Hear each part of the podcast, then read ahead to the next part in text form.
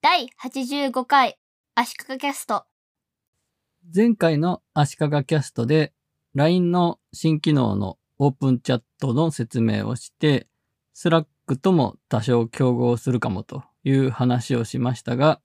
今回は Slack の話をしたいと思います。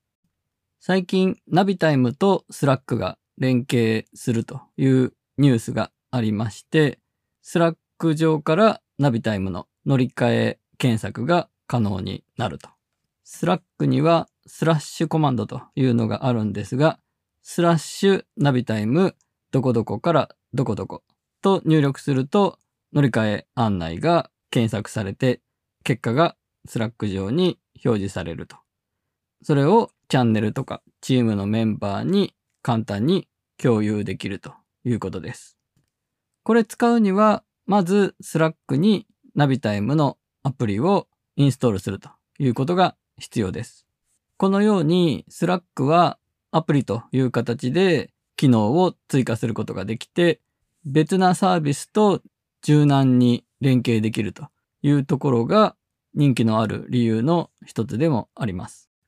Slack はビジネスチャットと呼ばれる分野のサービスで、日本製のチャットワークとか最近利用企業が増えているというマイクロソフトの Teams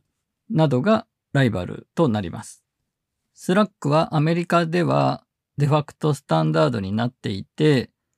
ろくがつはつかにニューヨーク証券取引所に上場したんですが、時価総額はにひゃくおくドル、日本円にしてにちょうえんを超えたそうです。ビジネスチャットと言いますが、位置づけとしてはグループウェアを連想してもらった方がいいと思います。チャンネルと呼ばれる会議室のような場所を作って、その中でやり取りをします。案件ごととか部署ごととかにチャンネルを作ればいいんですね。チャンネルごとに参加メンバーを決めることができます。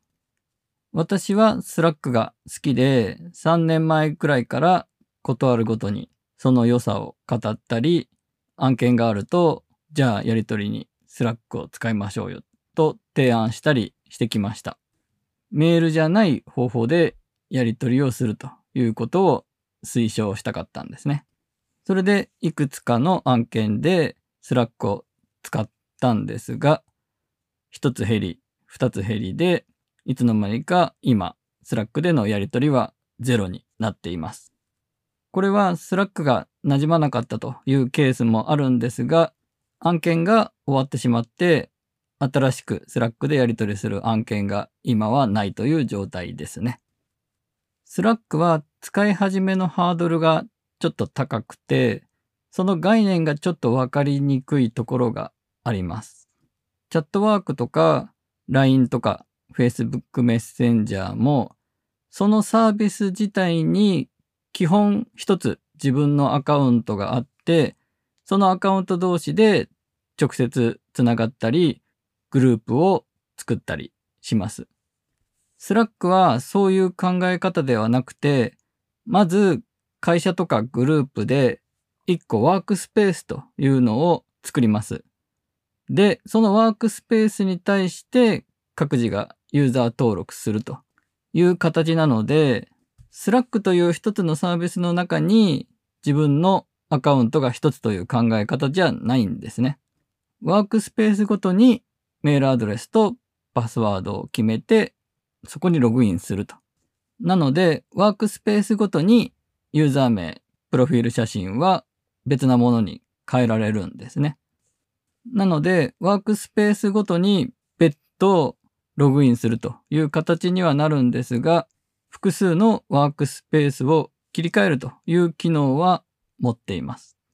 会社とか何かのグループ、サークルとかいう大きな括りがワークスペースで、そのワークスペースの中に会議室としてチャンネルを作って、その中でやり取りする。テキストのやり取りとか、画像を添付したり、ファイルを添付したり。まあちょっと違いますけど、Facebook でのやり取りみたいな感覚です。やっぱりグループウェア的なものなので、案件ごとに短期間で使うという用途にはちょっと向いてないのかなというふうにも感じ始めています。会社とかでワークスペースを使って Slack を使っていて、あるチャンネルに外部のメンバーをゲストで追加というのは有料版ではできるので、フリーランスの私の場合はゲストとして Slack に参加するというようなケースが自然なんだろうなと思います。ということで、Slack を使いたいけど使う機会がなかなかないという話でした。